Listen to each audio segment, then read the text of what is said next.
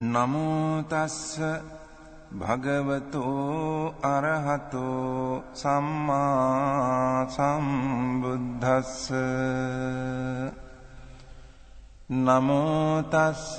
භගවතෝ අරහතෝ සම්මා සම්බුද්ධස්ස නමෝ තස්ස භගවතෝ අරහතෝ සම්මා සම්බුද්දස්ස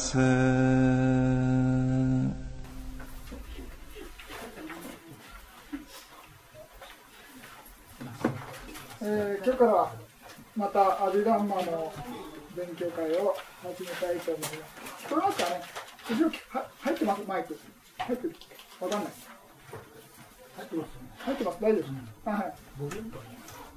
い。いやいや、あの、前は聞こえないし、マイクが、あ、マイクかスピーカーが後ろ向いてるんで、まあ、入ってれば大丈夫です。えー前回っていうんですかね、誰あの一昨年ぐらいから、まあ、ちょうどあの2年ぐらいかかって、えー一応、一度勉強し終わったんですけれども、またあの初めからね、あの参加できなかった方のために、あのもう一度、阿弥陀マタサンガハの、まあ、勉強していきたいと思います。でまあ、この勉強っていうのはあのどうしてもあの続きものっていうんですかね。あの毎回参加しないといけないっていうか、まあ、特に最初のねあの3回4回ぐらいはあの続けて参加していただかないとちょっと中が抜けちゃうとねあの非常に難しいっていうかね、まあ、あの後半ぐらいになってくると、まあ、あの抜けてもまあなんとかなるんですけれども最初の出だしですよね。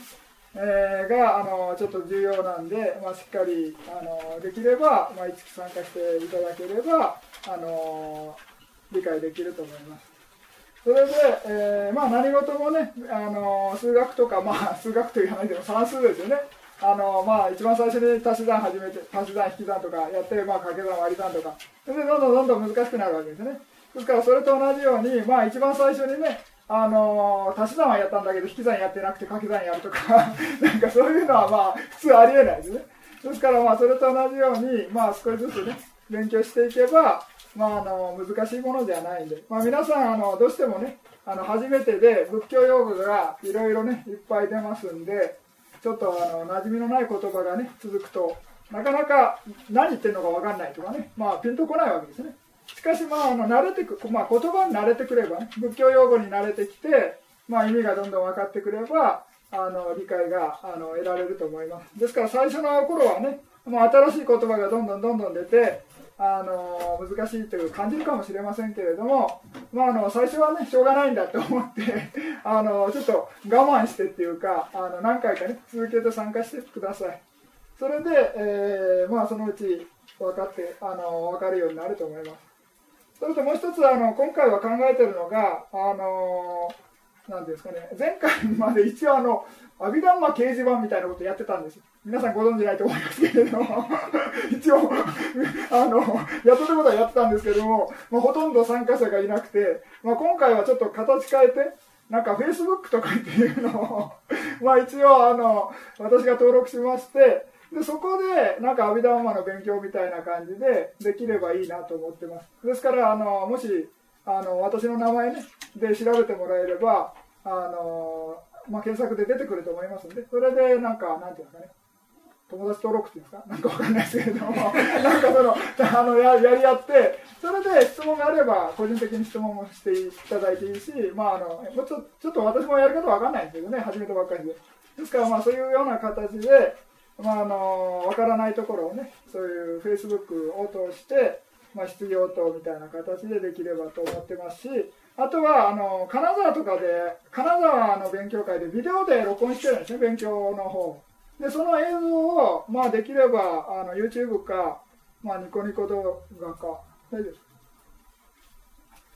かあかなんかに、まあ、あのアップして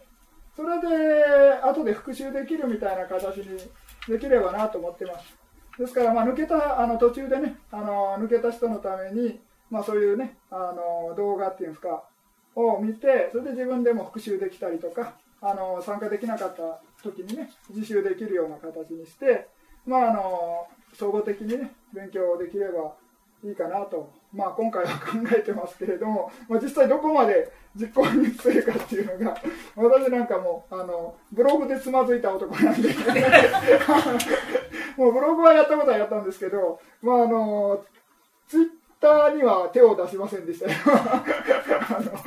ブログはでもうちょっとつまずいたぐらいなんで、ツイッターまでやってたらどうしようもないなと思って、まあ、全然手は、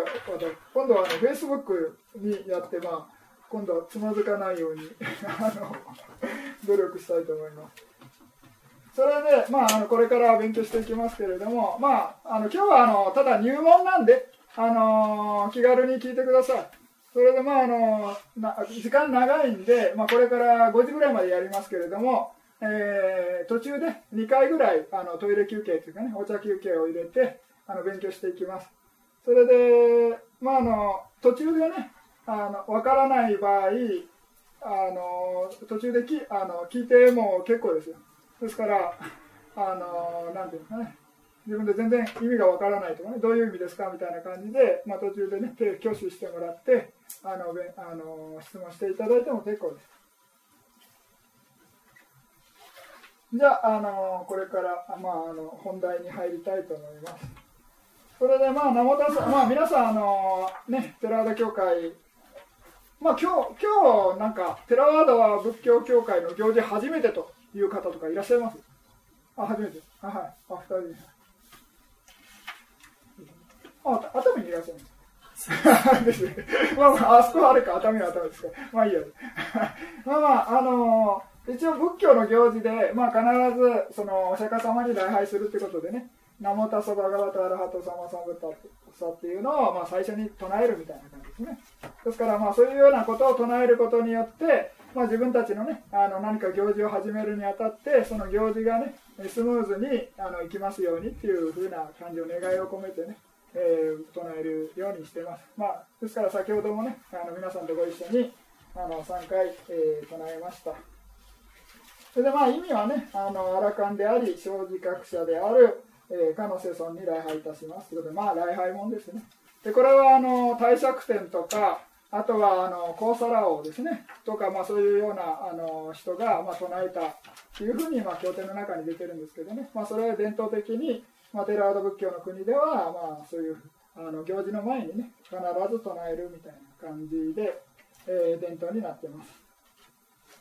それでまあ、あの、今日やる勉強っていうのは、まあ、アビダンマッタサンガハというあのテキストですね、を勉強していきます。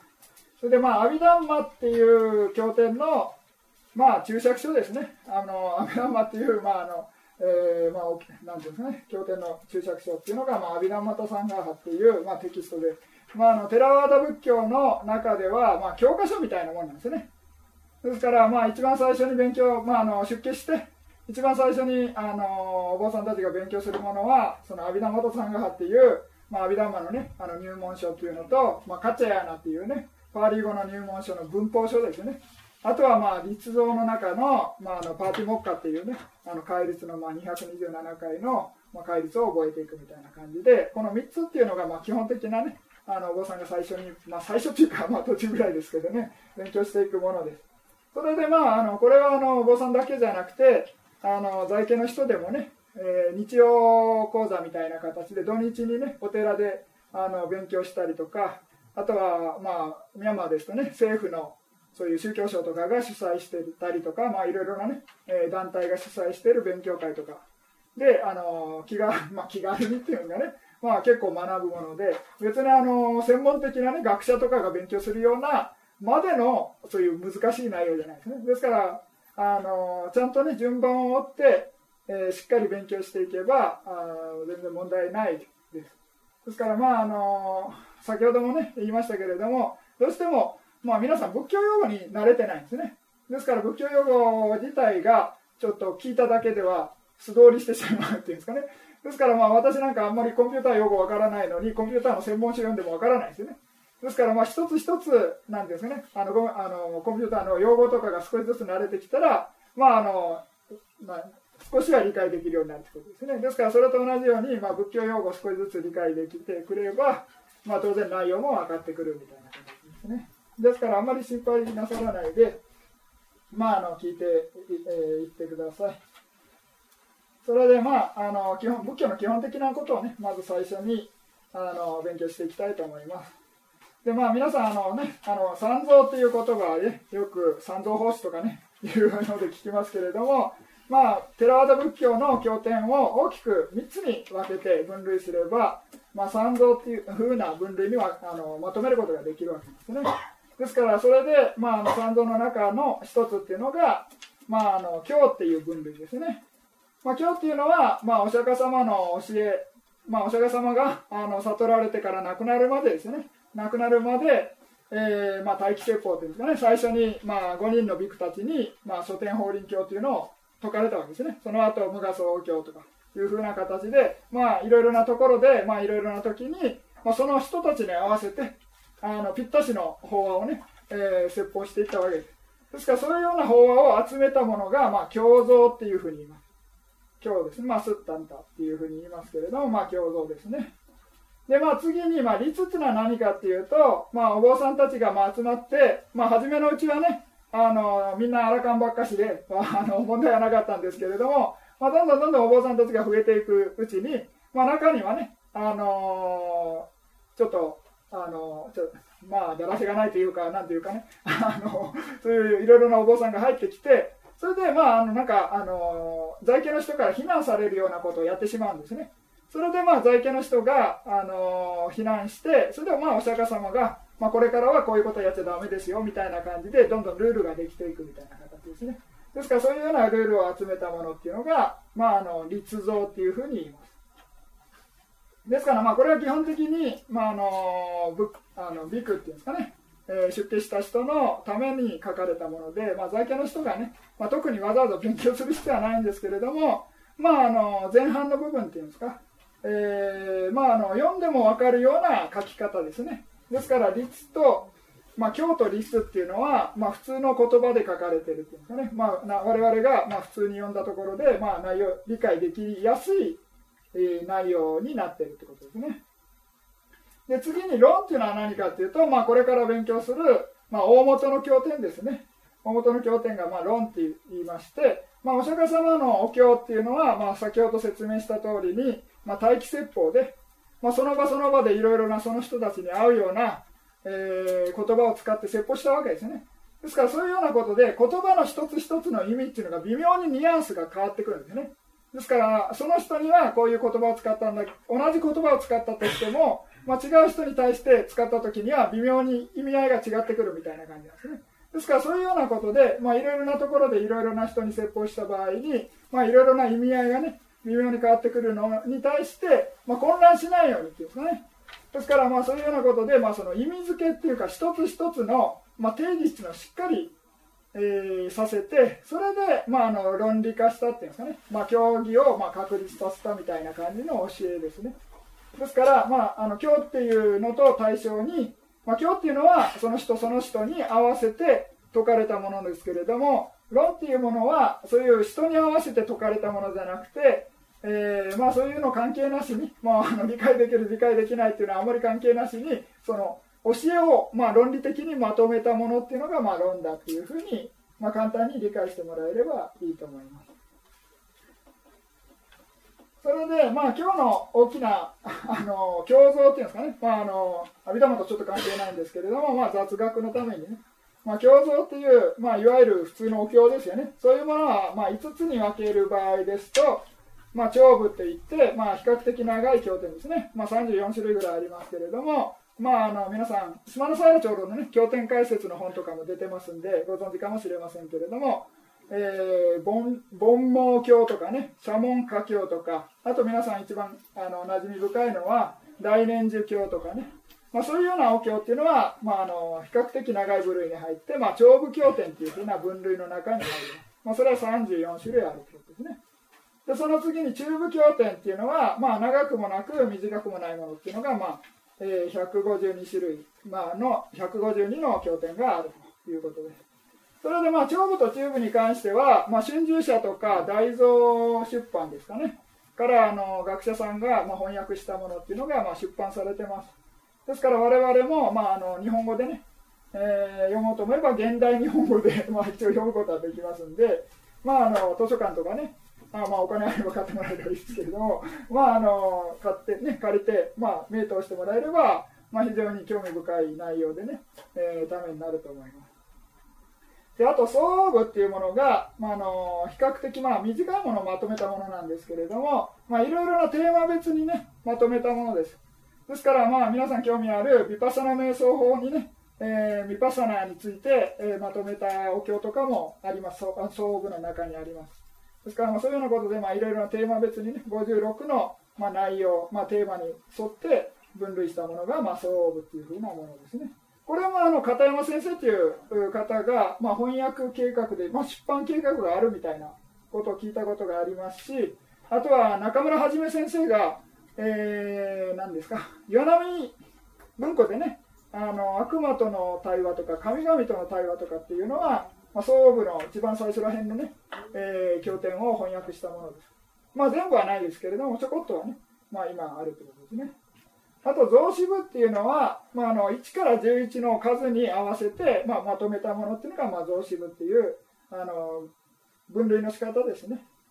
で、まあ、この経っていうのは非常に、まあ、あの興味深いものがね、いっぱい入ってて、えー、まあ、あの、なんですか、書店法輪経とかね、無画像経とかも、まあ、えー、増子部に、えー、含まれていると思います。それで、えーまあ、これはね、翻訳されたものっていうのは多分南伝大蔵経とかしかないと思いますけどね。それでまあ、あの、この前なんか、まあ、ウィセトス宿からたまたま、あの、電話がかかってきて、で、なんかまあ、世間話してたんですけれども、まあ、あの、なんか、増子部を勉強しなさいみたいな感じでね、あの、勧められて、お坊さんは増子部を勉強すれば、なんか食いっぱぐれがないみたいなこという感じで、あの、アドバイスしてくれて、いや、じゃあ勉強しようかなとか思ってるんですけど、まあ、あの、まあ、そういうようなことで、まあ、あの、内容的にはね、あの、適当適当に短いもので、まあ、面白い内容ですよね。それで、まあ、あの、まあ、皆さんもね、ちょっと、南伝大蔵経だと、ちょっと、えー、大正時代に訳されたものなんで、あの、少々難しいんですけどね。ですから、まあえーまあ、なかなかね、チャンスがあ馴染み深いっていうか、まあ、その呼びづらい、ねえー、形になってるんで、ちょっと難しいですけれどもね、まあ、誰かね、あの訳してくれる人がいれば、まあ、ありがたいんですがあと、まあ、勝負っていうのが、まあ、その一番さ今まで説明した4つの中で、以外のものをまあ勝負にまとめてるわけなんですけれども、この勝負っていうのは、まあ、あの中村先生が訳しているね、あの経典、あの岩波文庫に、まあ、結構何冊か訳されてて、まあ、あの日本では有名なね、あのスタニパータとかね、ダマパダとか、まあ、そういうものっていうのは、まあ、勝負に入ってるということですね。あとは、まあ、テーラガータ、テーリガータですね。そういうものは、まあ、勝負に入ってて、まあ、岩波文庫で何冊か、まあ、4冊、4冊ぐらいですかね。ぐらいは、あの、読める、読むことができると思います。それで、まあ、あのちょっと専門的になるんですけれども、まあ、普通はあの経典経像っていうのを5つに分類するっていうのが、まあ、普通のやり方なんですけれども、まあ、ミャンマー独特の分け方かどうかは分かりませんがこの勝負に、えー、論とあ律を入れるみたいな感じなんですね。あのそうすると先ほどの三蔵っていうのと、えー、五部経典っていう分類の仕方が同じになるっていうんですかね。すべてのお釈迦様の、まあ、8万4千とかいう、ね、訪問とか言いますけれども、それを三蔵と呼んでみたりとか、まあ、五部、五部に分けてみたりってしたときに、まあ、五部に分けると、普通は今日をあの5つに分けるんですけれども、その今日を5つに分けるだけじゃなくて、まあ、一応三蔵の残りのね、律と論っていうのを、まあ、勝負に入れて、まあ、全部含まれるように、五部で分けても含まれるようにっていうふうな分類の仕方もまああります。ですから、まあ、そういうこともあるっていうのをちょっとね、あの覚えてもらえればいいと思います。あと、まあ、区分協定、まあ、区分で分けるとかね、いうやり方あるんですけど、ちょっとこれは、あの、えー、ちょっと、はしょって、次に、まあ、あの、立像っていうのがありますけれども、まあ、立っていうのは先ほどね、簡単に説明しましたけども、まあ、お坊さんのルールブックですね。ですから、まあ、そういうようなもので、まあ、皆さんあんまり関係ないんですけれども、まあ、227回がまあできた言われとかね、一つ一つの言われがあって、それでまあ、あの、戒律っていうのは何か問題がない限りは、あの、作られなかったんですね。で、まあ、一番最初に、あの、サーリプッタ尊者がお釈迦様に対して、あの、戒律を作ってくださいみたいな感じで、あの、お願いしたんですけれども、えーまあ、お釈迦様が、あのもしなんか必要だったら、あの作りますみたいな感じであの何か問題が起こるまでお釈迦様は戒律を制定なさらなかったんですね。ですから、まあ、今我々が残ってる戒律っていうのは、まあ、あのお釈迦さんなんか問題が起こってね。でその後あのできたものですね。ですから一つ一つ必ず、まあ、ストーリーっていうんですかね。あの言われがあって、まあ、いろいろな問題が起こった時、まあ、このあの戒律ができましたよみたいな感じであの全てあのストーリーがあのある内容です。ですから、まあ、そういうような、ね、あの内容ができできてるっていうのは、まあ、結構、まあ、面白いですけれどもねですけれども、まあ、これはあの別にね、まあ、本来お坊さんが、えー、勉強するようなので、まあ、皆さんあんまり関係ないんでね、あのー、わざわざ読む必要はないと思います。それで、まあ、あの学者さんが結構ね、立像の研究っていうのはいっぱいあの研究してる人がいらっしゃって、まあ、研究関係のね、あの論文のをあの出版したようなものっていうのは結構、あのー、なんですね、専門書店とかには置いてると思います。それで、で、まあ、やっと本題になりますけれども、まあ、阿弥陀マの、あのー、その、教律論の中の論ですね。その論っていうのは、まあえー、七論とか言って、まあ、7つに分けることができるみたいな形ですね。それでまあ一番最初っていうのが、まあ、ダンマサンガニとか言って、まあ、補修論っていうものですね。これはあの一つ一つ、まあ、法っていうんですかね、あのお釈迦様の教えっていうのを、まあ、前法とか不前法とか、えー、無記法とか言って、まあ、どんどんどんどんそのあの上げていくんですよね。ですから、あのなんですか、ちょっと勉強するのがとっつきにくいっていうんですかね。えー、あまり説明がなくて、どんどんどんどんあの数だけ上げていくみたいな感じで、あのなかなかこのいきなりこれを勉強すると、あのわけわかんないみたいな感じなんですね。ですから、まあ、あのいきなりその、え、この経典に入らないで、その前にあの基礎として、まあ、我々これから勉強する阿弥陀元参加派っていうのをしっかり勉強した上で、まあ、あのこの補修論っていうのをちょっと勉強していくみたいな感じですね。でまあ、ミャンマーの伝統では、まあ、補修論全部を勉強しないで、まあ、第4章の,、まあ、あの偽釈本っていうのがあるんですけども、まあ、そこの章だけをちょっと勉強するみたいな形ですね。ですから、まあ、そういうような勉強のやり方をします。で、あと次の「ヴィヴァンガ」っていうのは、まあ、これはあのアビダンマの中でも非常に読みやすい内容になってるんですね。ですから語音について説明したりとかね、まあいろいろな説明があるんですけれども、まあ、これはアビダンマ的なあの表現っていうより、まあアビダンマ的なま表現は表現なんですけれども、まあ皆さんが読んでもなんとかわかるような内容が、まあビバンガですとね、あのわかるぐらいの内容だと思いますね。ですから、まあ、他のものですと結構ね、あのわけわかんない場合が多いですけれども、今がだと、まあ、分別論ですね。っていうのは、まあ、結構、あの瞑想実践に関しても、あの非常に、まあ、あの重要なね、あの阿弥陀マの経典で、まあ、あの瞑想指導する人はね、必ずあの説法するときに、この分別論とかね、あの結構あの引用してね、説法するあの大長老がまあ多いです。ですから、まあ、これはあの非常にね、あの重要な、まあ、経典の一つですね。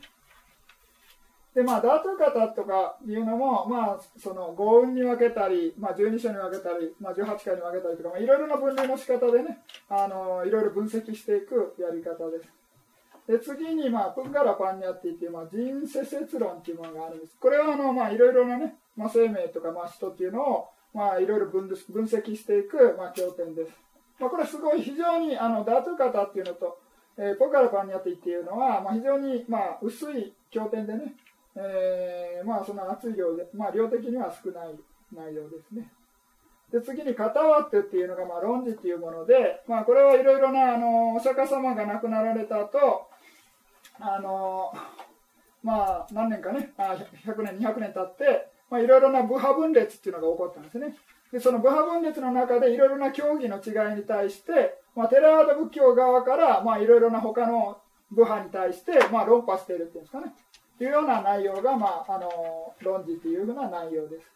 まあ、しかし伝統的にはその論事の後半の部分は後の人が作ったっていうふうになってるんですけれども前半の部分に関しては、まあ、お釈迦様のあの直説ですっていうふうなのが、まあ、伝統的な、ね、あの解釈です。ですからまあ全部この論事に関しては全てがまあ仏説じゃなくてまあ、前の部分はね、が仏説で、仏説で、後の部分は後の人がね、あのまとめたみたいな形ですね。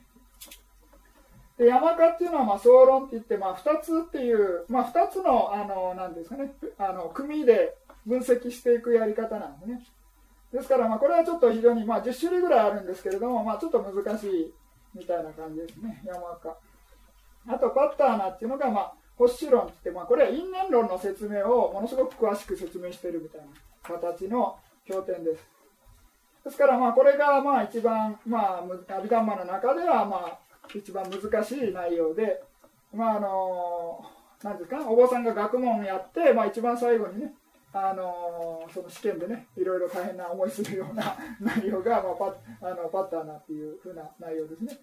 あのお坊さんのその講師試験みたいなのがあるんですけれどもその試験でさえ、まあ、この経典の一番最初の章だけなんですね全部やらないんです一番最初の一章だけを徹底的にあのそういう質問したりとかね、あの受験科目になってるみたいな感じです。ですから、まあ、それぐらい、あの、その、講師レベルの試験でさえも、その第一章だけしか、まあ、あの、取り扱わないぐらい、まあ、結構高度な、あの、内容の、まあ、えー、経典です。ですから、まあ、そういうような、この、今まで、まあ、ざっと、あの、大雑把に説明しましたけれども、まあ、この7つのね、阿弥陀マの経典を、まあ、全部は、あの説明はしてないんですけれども、まあ、大雑把にねあの初心者に必要な内容っていうのをあの抜粋してまとめたものっていうのが、まあ、これから勉強する阿弥陀マタサンガ派のあのテキストです。それでまあ、まあ、7つの説明の中で、えー、まあその分別論っていうんですかね、あで補修論の、まあ、注釈書っていうのが、まあえー、ががあったりとか、まあ、分別論の中とか、まあ、いろいろ、これはまあどうでもいいです。ちょっとそれで、まあ、これから、あのまあ、今まで大雑把にその三蔵の説明をしてきたんですけれども、まあ、伝統的な、まあ、アビダンマの教えがどうして、えー、あの今、我々の、まあ、世界に説かれたかっていうのの,、まあ、あの説明っていうんですかね、まあ、前書きっていうんですかっていうのをこれからあの説明していきたいと思います。ですから、まあ、皆さんね、あの現代的なあの人にとっては、えー、ちょっと信じられないなっていうストーリーがいっぱい出てくるかもしれませんけれども、まあ、伝統的なね、あの、まあ、ストーリーとして、まあ、こういうふうに伝統的には伝えられてるんだみたいな感じであの理解してください。それで、まあ、あのここにも書いてる通り、えーまあ、この世界ってね、まあ、我々の世界から、まあ、その四大麻生技巧と10万世界っていうまあ表現があるんですけれども、まあ、どれぐらい長いかっていうと、まあ、あの1世界っていう、まあ、これ時間の単位なんですね。まあ、後で説明しますけれども、まあ、世界っていうのは、まあ、例えば我々の、まあ、銀河系が、まあ、そのビッグバンから始まって、まあ、最後に滅してしまうみたいな。それを1世界っていうふうな、あの、時間の単位なんですね。ですから、まあ、そういうような長い時間の単位を10万回っていうのが、まあ、10万世界ですね。で、四大麻生技巧っていうのは何かっていうと、まあ、そういうようなあの数が、まあ、数えきれない数が集まったのを大麻葬儀校っていうふうに言うんです。で、その、まあ、数えきれないっていうふうなことを言った時点でも終わりなんですけれども、まあ、それを一応またさらに4倍するみたいな感じなんですよね。ですから、まあ、それぐらい、まあ、何しろ、どれぐらい長いかというか、まあ、想像できないぐらい長いっていうのを、まあ、表現したいっていうだけだと思いますけれども、まあ、一応ね、4代、まあ、伝統的に、まあ、お釈迦様っていうのは、まあ、腹蜜っていうんですか、まあ、あの徳を積んで、まあ、お釈迦様っていうのは、まあ、悟られたっていうことですね。いきなり、まあ、根性でただ修行して、まあ、菩提寺の下で悟ったっていうふうには見ないで、まあ、お釈迦様っていうのは長い間生まれ変わり死に変わりして、長い間ずっと修行を続けてね、それでやっと、まあ、我々の時代に、まあ、2500年前、菩提、インドの菩提寺の下でね、それでまあ修行して悟られたみたいな感じですね。まあ、瞑想して悟ったってことですね。ですからそういうようなことでどれぐらい修行したかっていうふうなストーリーが始まるわけですね。まあ、そういう中でまあ皆さん、あのね、えー、ジャータカ物語とかね、そういうようなストーリーになるんですけれども、ですからまあその出だしはどこかっていうふうな話になるんですね。それでまあどれぐらい前からかっていうと、まあ、四大阿葬儀校と、まあ、10万世界の、まあ、昔から、まあ、その時に初めて、まあ、そのブッダになろうという誓願を起こしてね、まあ、前の方によかったら、まあ、座ってください。大丈夫あと暑かったら少し開けてもいいですか？まあ、大丈夫ですか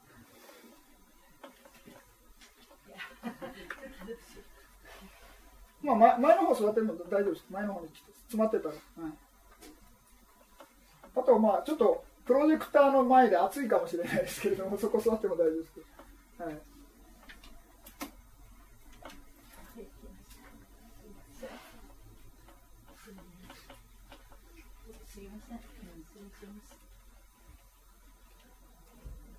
それでまあどれぐらいまあその時間の単位のちょっと説明を簡単にしたいと思います。それでまあ大きく分けて、まあ、これもあの阿弥陀マの阿弥陀マトの勉強のまあ第4章に出てくる内容なんで、まあ後からも学べることなんですけれども、まあ、一応あのそういう、まあ、出だしのねあの序文のところであの言葉の意味がわからないでしょうから、まあ、簡単にねあの説明していきたいと思います。でまあ、あの仏教で時間あの時間の流れを、まあ、大きくねあのこうっていう分け方をするんですね。でこうっていうのは何かというと、まあ、4つに大きく分けられると。で、まあ、受講っていうのと中高っていうのと麻生技講っていうのと大講っていうふうに大きく分けることができます。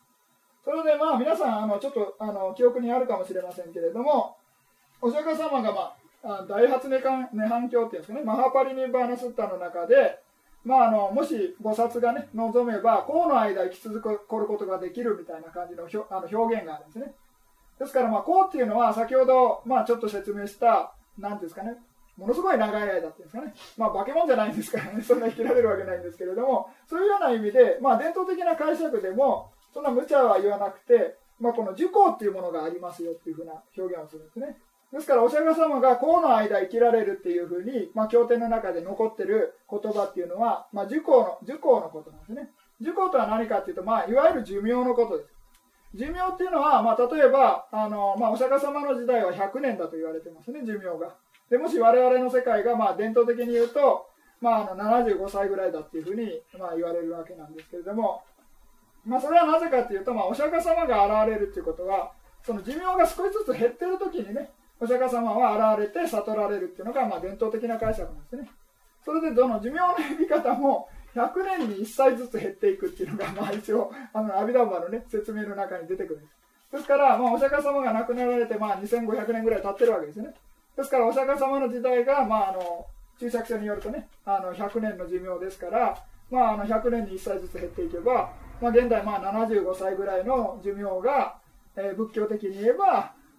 えー、そういうふうになりますよみたいな感じですね。ですからまあ何しろ、まあ、受講っていうのは、まあ、その当時当時の、まあ、寿命のことです。ですから、まあ、あのお釈迦様の時代には100年だでしたけれども我々の時代の受講っていうのは75年ですよみたいな感じですね。ですからもっと先になればもっと減るみたいな形で。で、まあ、お釈迦様よりもっと前だったらもっと長いみたいな、そういうような感じで理解してください。これがまあ10個で、あの、説明しとか。あ、これ書いてます、失礼する。先ほど説明した通りです。えですから、まあ、人間の寿命っていうのを、まあ、10個っていうふうに言いますよと。で、お釈迦様の時のは100年ですから、まあ、今から2500年経ってるということで、まあ、100年に1歳ずつ減っていくとすれば、まあ、あ25年ということで、まあ、現在20 75歳ぐらいですよということで。これがまあ寿命です。寿命のことですね。で次に今度はあの中高という概念があるんですけれども、それは何かというと、先ほど、まあ、寿命っていうのはあの伸びたりあの減ったりするみたいな感じですね。ですから、まあ、減っていくときは何かというと、まあ、一番長いときは何かというと、まあ、あの数えきれないぐらい長い寿命を持つことがあるっていうふうな感じで言われてます。ですから、まあ、葬儀っていうふうな数あの言葉っていうのは数えきれないっていうような意味なんですね。ですから、人寿阿葬儀祭っていうのは、まあ、人の寿命で数えきれない年っていうことです。ですから、それよりか、まあ、その時から、まあ、100年にごとに1歳ずつ減っていくわけですね。でどんどんどんどん減っていって、まあ、一番少ない時は何歳までになるかってって10歳ぐらいまでになるみたいな感じ。でそれで、まあ、その10歳ぐらいになったら今度はまたあのぶり返すっていうんですかね。あの今度は増えていくみたいな。で増え方はあの減り方とちょっと違って、えーまあ、その世代ごとっていうんですかね。その10歳の,、まあ、あの人間が子供を産めるかどうか知りませんけれども、まあ、あの子供を産んだとしてその子供の世代から今度はその子供の世代は20歳まで寿命が伸びるということですね。でその20歳のじあの寿命のある世代が今度は子供を産むと今度は40になるみたいな。でどんどんどんどん寿命が倍々倍に伸びていくみたいな形です。ですから減っていく時間の流れと伸びていく時間の流れっていうのが違うということですね。ですからそういうようなことで現行とか増行っていうのがワンセットで、まあ、それを中高っていうような呼び方します。これがまあ中高ですね。で、次に、この大高っていうのは何かっていうと、まあ、あの、中高を64倍。わかりますか？中高ですね。先ほどの、まあ、上下するのが、まあ、ワンセットで中高ですね。で、それを64倍したものっていうのが、まあ、麻生技巧っていうふうに。わかります？ですから、中高を64倍したものを麻生技巧。それでちょっと分かりづらいんですけれども、代行っていうのは何かっていうと、それを4倍したものが代行ですね。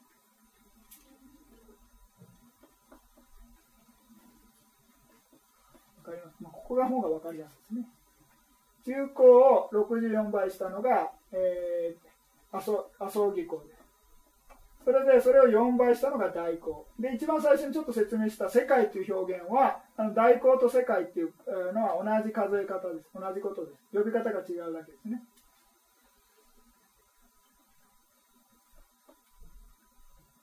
でちょっとあの代行の説明を簡単に、えー、しますけれども。まあ、そのテラード仏教の概念の中で、まあ、科学的にはねビッグバンでバンとでかくなってどんどんどんどん伸び続けてるみたいな広がり続けてるっていうのがね、まあ、現代の最新科学の解釈なのかもしれませんけれども、まあ、あのテラード仏教の概念ですと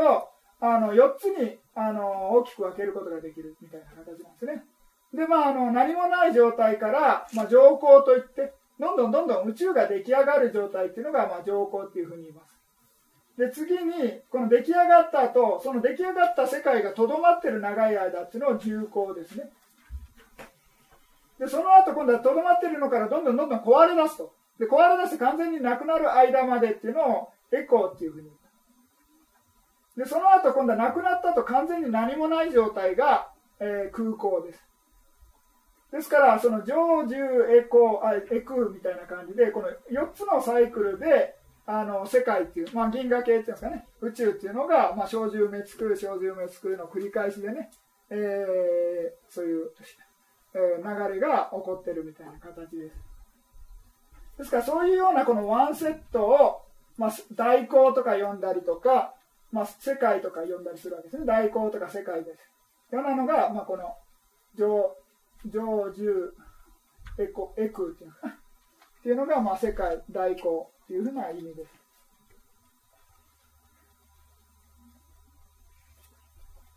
それであのここに消し項とか盤石項とか、まあ、皆さんあの経典で、まあ、あの読んだことある人が多いと思いますけれども、まあ、中村先生かなんかの本かなんか文庫本かなんかに書いてたような気がしますけれども、まあ、あの消し項というのは何かというと、まあ、重要棚みたいな感じの大きい、まあ、マスっていうんですかね、まあ、大都市みたいなあの城城壁都市っていうんですか？昔はあの町をあの壁で囲んでてそれで、まあ、都市を作ってたわけですね。ですからそういうような感じをイメージしてもらってそういう大きい、まあ、重要だなって言ったらまあ簡単に、まあ、大雑把に言えばね、まあ、あの1 1用棚11キロぐらいでしたっけ？ちょっと忘れましたけど、まあ、計算しやすいように、まあ、10キロとして それで10倍したら、まあ、100キロですか？ですから、まあ、100キロ四方の、まあ、大きいマスがあるとイメージしてください。それで、そのマスの中に、あの、消しが、消し粒っていうんですかね、がいっぱい詰まってるという。で、そのマスの大きい、その10あの100キロ四方の大きいマスの中の消し粒を100年ごとに、一個一個取っていくみたいな数え、やり方なんですね。そして、あの、どんどんどんどん、あの、一個一個取っていっても、その、対抗っていうのは終わりませんよみたいな感じですよね。ですからまあ一応こういうイメージしやすいようですね、まあどれぐらい長いかっていうふうな。ですから昔の人がね、いろいろな表現、まあ文学的表現を使って、あの、時間の長さを表現してるわけですね。まあ我々のイメージだとこっちの方がまあ分かりやすいです。まあ銀河系がね、長寿埋め尽くしてるみたいな感じのイメージの方がまあもしかしたら分かりやすいかもしれません。何でしたっけ？今、42億年とか言ってましたっけ？銀河系できて。忘れましたけど。あですから、まあ、その前は、なまあ、そ仏教的には空だったみたいな、そういう感じですよね。でもまあ、あのー、ね、科学的にはそのビッグバンでこのどんどんどんどん広がり続けてるみたいな解釈だと、まあ、上皇の、まだ上皇中みたいな感じですけれども、まあ、あの仏教的に言えば、今我々が住んでるってことは、重厚に入るみたいな感じですね。ですからちょっと科学的なね、あのものとはちょっとつじつま合わないですけれども、まあ一応伝統的にはこういう感じでね、上重、エクみたいな形で4つに分けられると。で、まあ、あの文学的表現を使えば、まあ、消し粒にね、を一個一個100年ごとに取っていってもなくならないと。あと、盤石鋼っていうのは何かっていうと、まあ、消し粒の代わりに、まあ、100キロ四方の大きい、まあ、あの石があるみたいな感じにイメージしてもらえればいいですね。で、その石を、まあ、100年に1回、まあ、天女が降りてきて、で、まあ、天女の柔らかい羽かなんかで、あの、表面をこするみたいなんですね。イメージできますか？まあまあ、どうでもいいと言えばいいですけど。あの、それでまあ、100年に1回こすって、それでまた次の100年に1回降りてきてこすると。そうすると、この石がどんどんすり減っていくっていう、そういう感じなんですね。で、その、それをずっとやり続けたと、で、その、やっと石がすり減ってなくなったとしても、この代行は終わりませんよという、そういうような感じの長い、えー、ですから、まあ、どれだけ長いかっていうことですね。えー、ですから、まあ、皆さん、まあ、なあの、ね、そういう文学的な、あの、例えっていうのも覚えてもらってね。まあ、何しろ、まあ、宇宙が生じては、召していくね、ワンセットを、まあ、代行だと。ね、まあ、そういう宇宙の消滅をね、えー、そういう代行と呼ぶんですけども、まあ、それを、まあ、宇宙っていう、まあ、世界っていう表現でね、あの時間の単位として使って、まあ、空間の単位じゃなくてね、えー、時間の単位として使ってますよということで。で次に、えー、もっとさらにこの大麻葬儀行って、まあ、麻葬儀って先ほど説明した通り、まあ、風切れないみたいな意味ですけれども、それをさらに大麻葬儀行っていう表現つくんですね。麻葬儀行と大麻葬儀行ってちょっと意味が変わってきます。それはなぜかっていうと、今度は、あの、世界をさらに麻葬儀倍するってことなんですね。ですから、また、あの世界が小獣滅するのを数えきれないぐらいさらにかけるみたいな感じなんですよ。で、それを大麻葬儀行っていうのが、その長さの単位ですね。で、さらに今度は4倍するみたいな感じですね。ですから、まあ、何しろ、もうどんなにあの想像もできないぐらい、あの過去から、まあ、お釈迦様っていうのは、その菩薩の誓願って言います。まあ、これから説明しますけれども、まあ、ブッダになろうというね、意欲を起こして、で、まあ、その生まれ変わり死に変わりしながら、えー、功徳っていうかね、腹道を積み続けたっていうのが、まあ、あの伝統的なね、えー、その会社、まあ、あの説明になってます。ですから、まあ、大乗仏教になると、まあ、あの、ブッダにならないといけないっていう概念が出てくるわけですね。ですから、あの我々のお釈迦様でさえこんなに長い時間かかったらもうたまったもんじゃないということで、まあ、あの原生、なんですか、原生成仏じゃなくて、促進成仏ですかね。あの、すぐに今は悟れるんだみたいな話が出てくるわけなんですね。ですから、まあ、そういうのはまあね、こういう概念があるみたいな感じですね。まあ、もともとそういう大乗でもテラワードでも同じものですかね。一番出だしっていうのは同じですから、もともとあった内容が、まあ、大乗仏教になってくると、まあ、全ての生命っていうのは、ブッダにならなくちゃいけないと。で、伝統的な解釈だと、まあ、こんなに時間かかるからもう嫌だみたいな感じで じゃあだったらやっぱり大乗のすごい教えで、もっと早く悟れるんだ、まあ、もっと早くブッダになれるんだみたいな感じですね。それがまあ大乗的なね、あの、悟りの概念が変わってくるわけですね。ですからまあ、これはあの、ブッダになるために時間がかかるだけで、まあ、なんていうか、アラカンになるのは別にそんな時間かかるっていうふうには、まあ当然、テラーダ仏教でも言ってません。ですからまあ皆さんがね、もし頑張って修行すれば、まあ、アラカンになる可能性はあるわけなんです。しかし、テラード仏教で言えば、あのー、皆さんがどんなに頑張ってもブッダになることができます。ですから、あの、ブッダになりたい人はちょっと帰ってもらってください。間違ってましたみたいな感じで、私、ブッダになりたいんでちょっと帰りますみたいな感じでいいんですけれども、まあ、あの、テラード仏教では、まあ、心を、煩悩が完全になくなるっていうのが目標なんですね。ですから、あの、ブッダであろうが、アラカンであろうが、その煩悩が完全になくなったっていうことに関しては、まあ、同じなんです。ですから、あの、テロワーダの伝統では、ブッダになるっていうことをあまり、あのー、その目標にはしないですね。まあ、当然する人もいます。ね、当然自分はブッダになりたいと思って修行する人もいます。しかし、まあ、普通はね、まあ、アラカンになるっていうんですか。まあ、あとは、あの、なんていうんですかね、サーリプッタ尊者やモガラーナ尊者みたいな形でね、まあ、大弟子っていうんですかね、アガサーワカっていうふうな、まあ、2大弟子になりたいとか、あと60代弟子になりたいとか、あとは、なんですかね、お釈迦様の次のブッダの時に生まれ変わって、あの、法を聞いてそのアラカンになりたいとか、まあ、そういうようなあのなんていうかマイナーな あのあの請願っていうのは結構ありますけれども、まあ、なかなかあのブッダになりたいっていうのはあのその請願を起こす人ってあんまりいないですね。まあゼロじゃないですけどね、当然ね。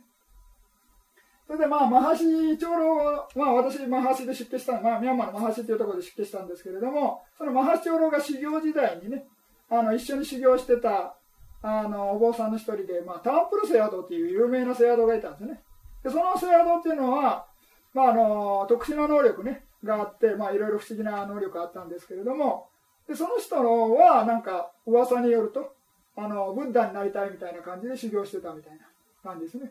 ですからあのそういうような人っていうのは根性で絶対悟ることができない。なぜかっていうと下手に悟っちゃうとブッダになれない。あのですからブッダになるためには長い間こういうねこういう長い間腹蜜を積まなくちゃいけないんですね。ですから下手に皆さんあのブッダなあのねあの最初の悟りで夜間になっちゃったらもうすぐ、なんていうか、最高、まあ長くて7回ぐらい生まれ変われば、荒かになってしまうんで、あの、ブッダになるまで あの、なりたくてもなれないんですね。ですから、そのブッダになりたいような、あの、性願を持ってる人っていうのは、あの、なんですかね、わざと自分が悟らないように、その悟りのギリギリ手前の段階で、まあ、あの、その自分のその、性願によって、その知恵が進まないみたいな感じで言われるんですね。ですから、そういうような繰り返しで、まあ、修行していくみたいな、まあ、これはちょっとまあ関係ない話でいいんですけれども、それで、あの受記っていうふうな、まあ、何しろ、まだまだ全然、あの前置きが長いんですけれども、えー、そのブッダになり、ブッダの請願を起こすための条件っていうのがあるんです。ですから、よく、まああのまあ、別に大乗仏教に批判してるわけじゃないんで、あのあんま勘違いしないでください。別にただあの表現してあの説明してるだけで。あの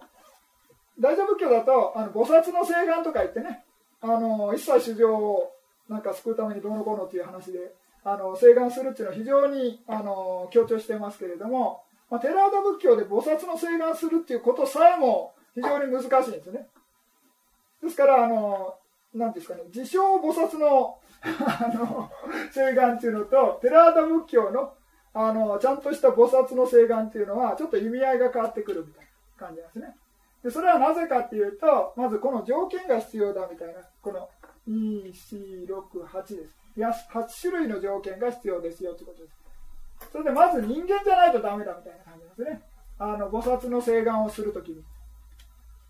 その時、まあ神様とかだったらダメだとか、とか動物だったらダメだみたいな感じですね。ですからその人間でなければいけない。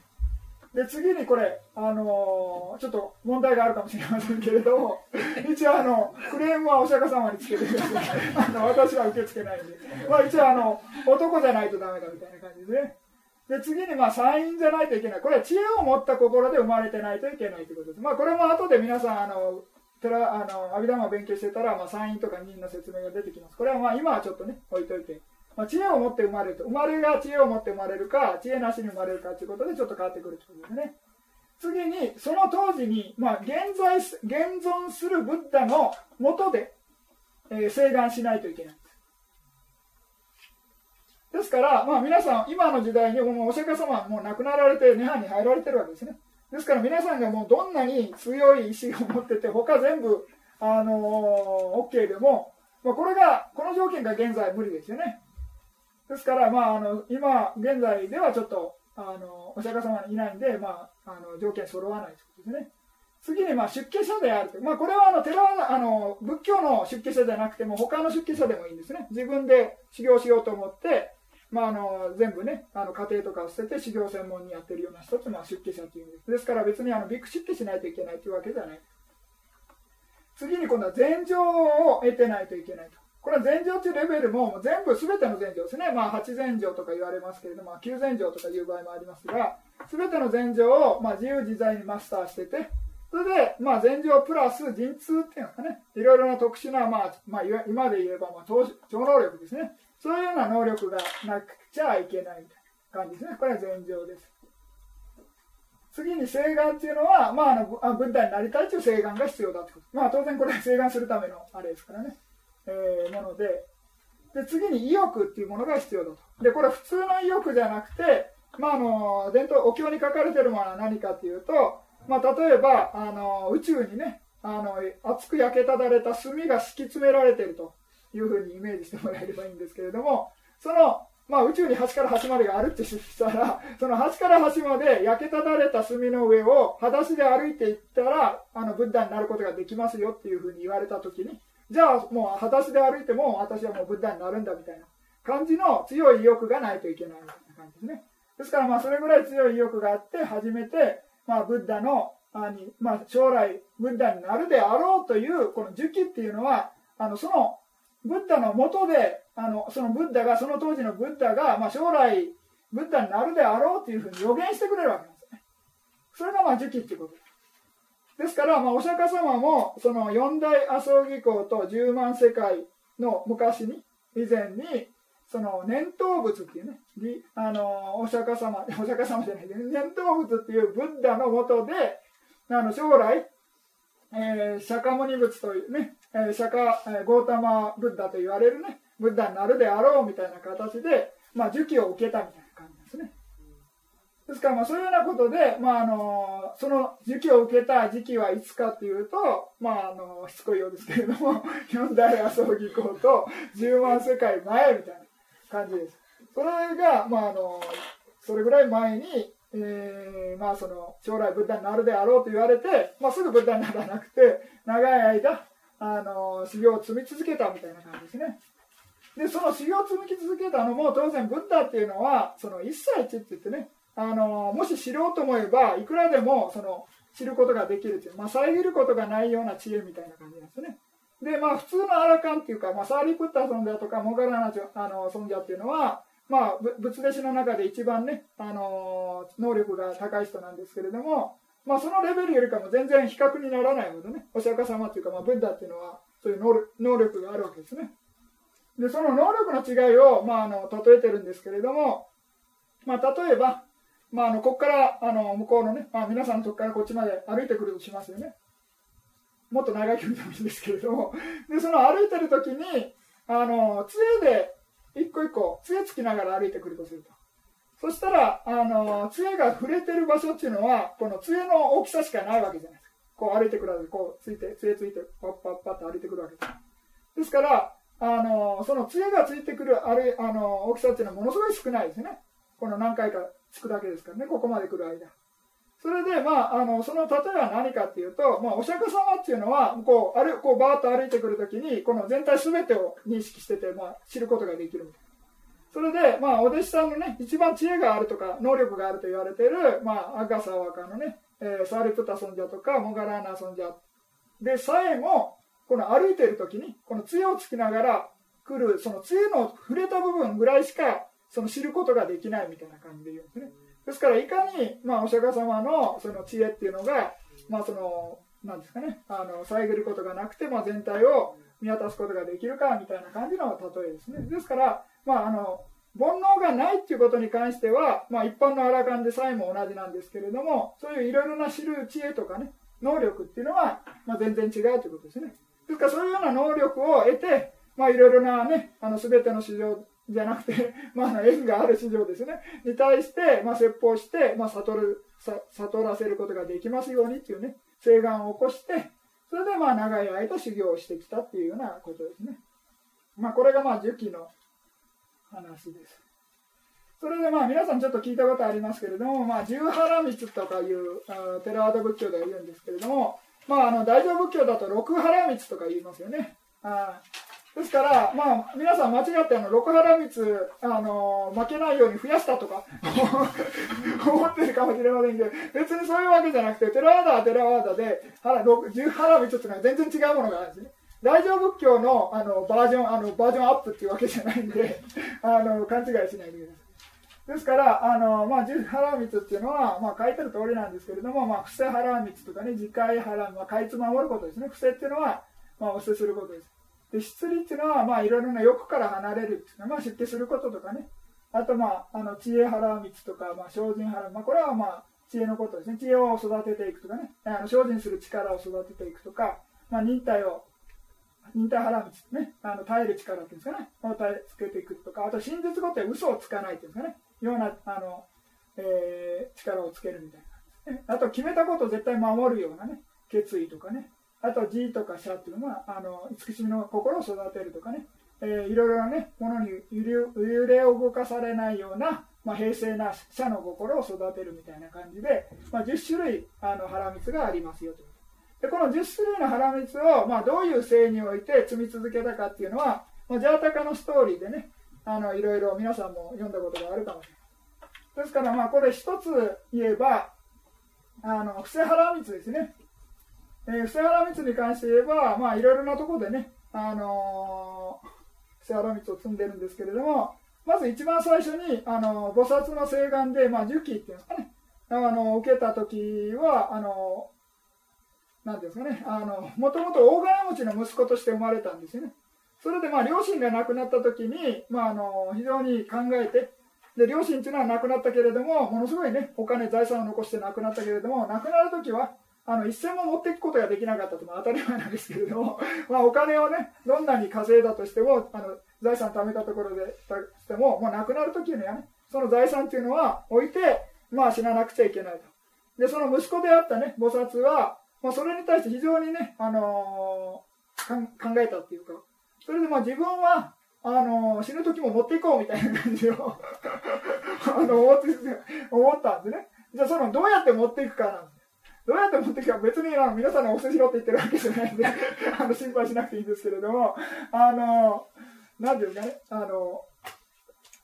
人に与えることによってその徳功徳っていうふうな形に変えてねその徳を来世に持っていくっていうんですかね、将来に持っていくということですね。現物っていうのは持っていくことできないんで、あの、換金するっていうか、あの、特に換金するということですね。ですから別にその当時っていうのは、あの、お坊さんとかにね、お捨てしたっていうストーリーじゃなくて、あの、貧しい人っていうんですかね、まあ、必要な人に対して、まあ、自由に持っていっていいですよみたいな形で持っていってるような内容なんですね。ですから、まあ、そういうようなことで、まあ、伏せ腹蜜を積んだみたいなこととか、あと、忍耐腹道とかっていうのも、まあいろいろね、あのー、凶暴なお坊あのお坊さんじゃない王様からあのいろいろ殴り殺されるんですかね、まあ、王様本人がやったわけじゃないんですけれども、まあ、王様が命令してね死刑執行人に、まあ、体を切り刻まれたところで、まあ、あの怒りを起こさずにね、えー、耐え忍んだとかいうジャータカとかねカンティ、えー、ワーダーっていう、まあ、あのジャータカがありますけれども、まあ、そういうようなストーリーですとかね。あとは、まあ、あの一つあの自分がたとえねあの帰ってきたらあの殺されて、えー、まあ、食べられてしまうみたいな ストーリーがあるんですけど、まあ、人肉を食べる王様の話があるんですけれどもそこで捕まっちゃうんですね。それであのでもあの自分はねあのなんですか自分の先生からいろいろ教えてもらうっていうのを予約っていうんですかね。アポイント取ってたみたいで、まあ、それをなんていうんですか保護にしたくないみたいな感じで。それでちょっと、あの、殺して食うのはいいけれども、ちょっと待ってくれみたいな。で、ちょっとあの、行って帰って、あの、その教えを聞いた後、まあ自分はあの必ず帰ってくるから、えー、その、待ってくれみたいな感じで頼むんですよね、その、あの、人殺しに対して。で、まあその人殺しも、まあ、じゃあ分かったみたいな感じで許してくれて、で、実際に帰って法を聞いて、で、また帰ってくるみたいな。ですから、あの、たとえ自分のね、あの、命がなくなると分かってても、まあ、あの決め決めたっていうんですかね自分の言ったことに対して責任を持ってね、あの嘘をつかないみたいな感じですね、まあ、それがまあ真実語っていうことです。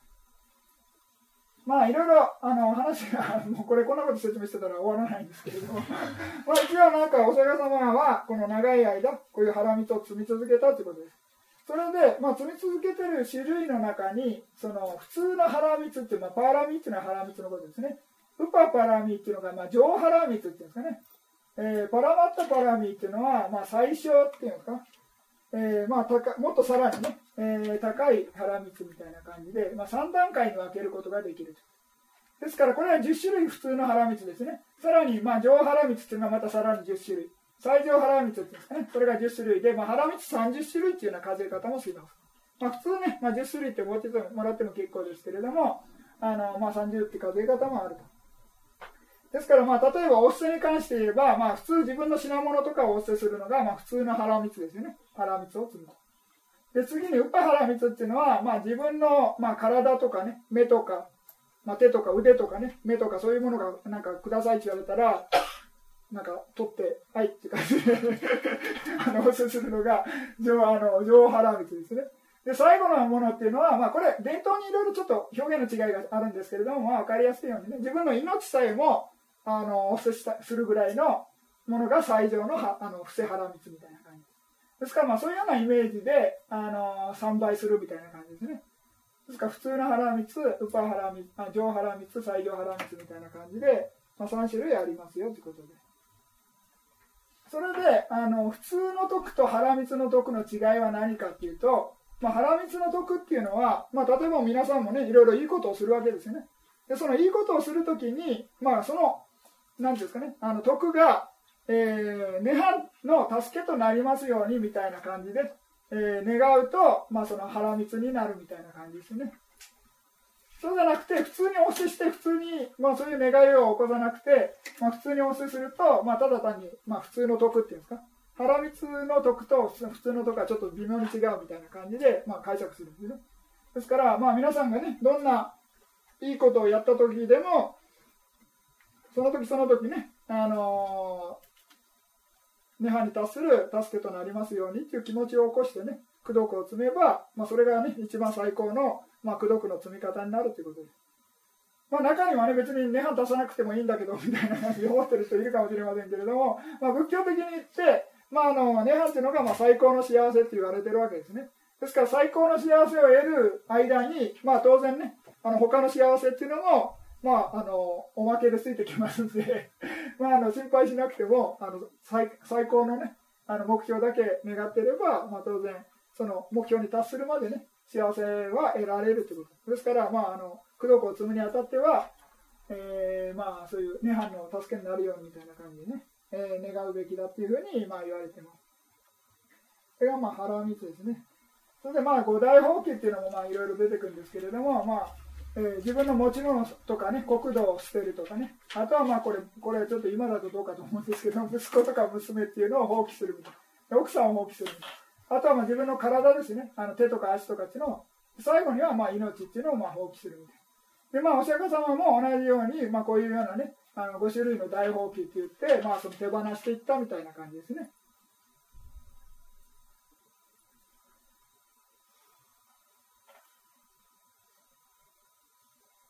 まあ、これはまあいろいろ、まあまあ、ずっと長い間喋ってきましたけれども、まあ、何しろ長い間時間をかけて徳を積み続けたということですね。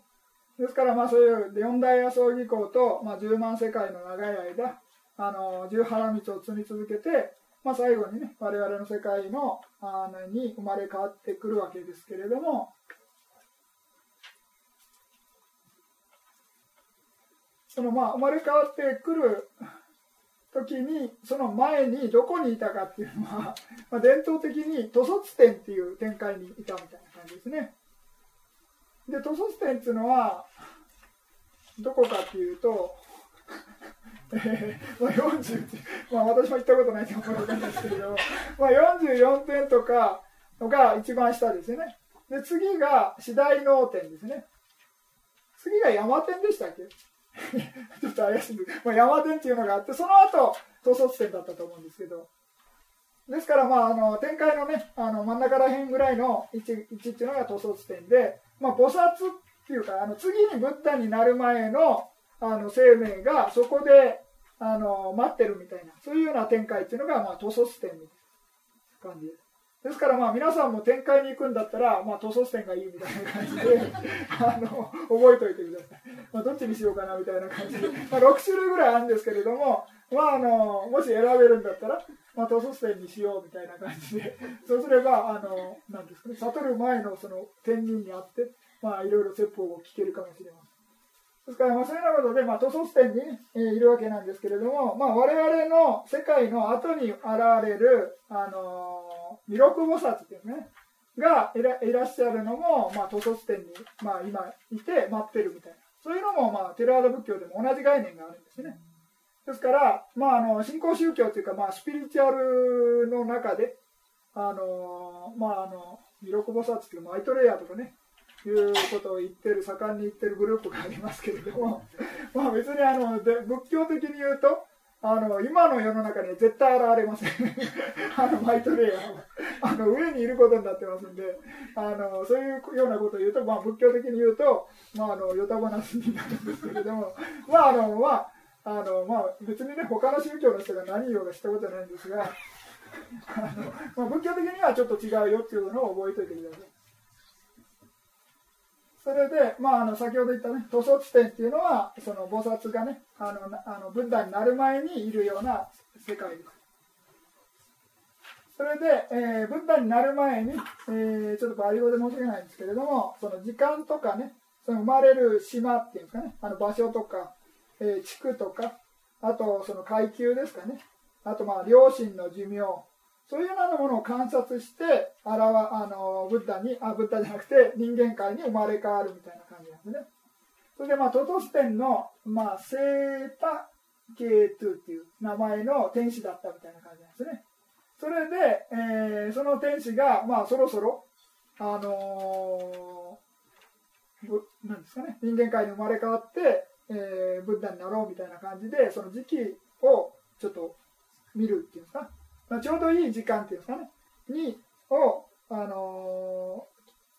ー、調べて、それでまあ生まれ変わるんですけれども、そのそういうちょうどいい時間っていうのは何かっていうと、まあ、寿命が減り続けてる時っていうことですね。先ほどちょっと説明しましたけれども、寿命が減ってる時の時に、まあ、あのブッダっていうのは、あの菩薩っていうのは生まれ変わるみたいな、生まれ変わってくるってことですね。次に、まあ、伝統的に、まあ、あのインド、インド大陸っていうんですかね、のに生まれるみたいな感じですね。で、地区っていうのは、まあ、北インドですね。北インドで生まれてくるっていうのが、まあ、伝統的な感じです。で、まあ、あの階級っていうのは、その一番上の階級ですね、上の方の階級で、えー、なんですかね、まあ、クシャトリアとか言うんですかね、そういう王家の、まあ、そのな支配階級ですね、そういうような階級に生まれ変わってくる。であと、まあ、あの母親の寿命っていうのは何かっていうと、まあ、あの菩薩を産んだ後母親っていうのは1週間以内に亡くなるみたいなのが、まあ、一応決まりみたいな感じなんで。ね ですから、まあ、菩薩を産んだ後はあの1週間以内に亡くなって天界に生まれ変わるみたいな感じの、まあ、そういうような解釈ですね。ですから、まあ、そういうようなことで、まあ、そういうようなのをあの前もって展開で調べてきてそれでちょうどいいタイミングであの生まれ変わってくるみたいな感じなんですね。ですから、まあ、そういうようなストーリーっていうのは、まあ、皆さんもね、あのー、マヤ・デイビーが、えー、なんか夢見てね、白い像がお腹に入ってきたとか、どうのこうのとかいうのは、あの皆さん聞いたことがあると思います。それでね、あの菩薩を、まあえー、いろいろね、産んでどうのこうのっていうのは、まあ、ちょっとここでは説明します。ですから、まあ、あのお父さんはスッドダーナで、まあ、母親は、まあ、お母さんは、まあ、ハーマーヤ・デイビーですね。の両親のもとに、まあ、生まれ変わってきて、まあ、あのシッダーダ王子ですか？そして、まあ、生まれたわけです。でまあこれがまああの長かったんですけれども、えー、まあその前置きですね、まあ、生まれ変わってくるまでの前置きです。で今度は次の前置きは何かっていうと生まれてから、まあ、あの出家して出家してから阿弥陀マを解くまでの前置きっていうのがあるんですよ。ですからまだちょっとあのー、時間があるんでちょっと10分、15分ぐらい休憩しましょうか。えー、この時計で55分まで休憩します。で、まあ、下にお茶が用意してあるそうなんで、まあ、お茶飲みたい方はお茶飲んで、あとトイレも、まあ、トイレあの1階を女性に使ってもらって、2階を、まあ、あの男性に使ってもらえればいいと思います。じゃあ、あの休憩いたします。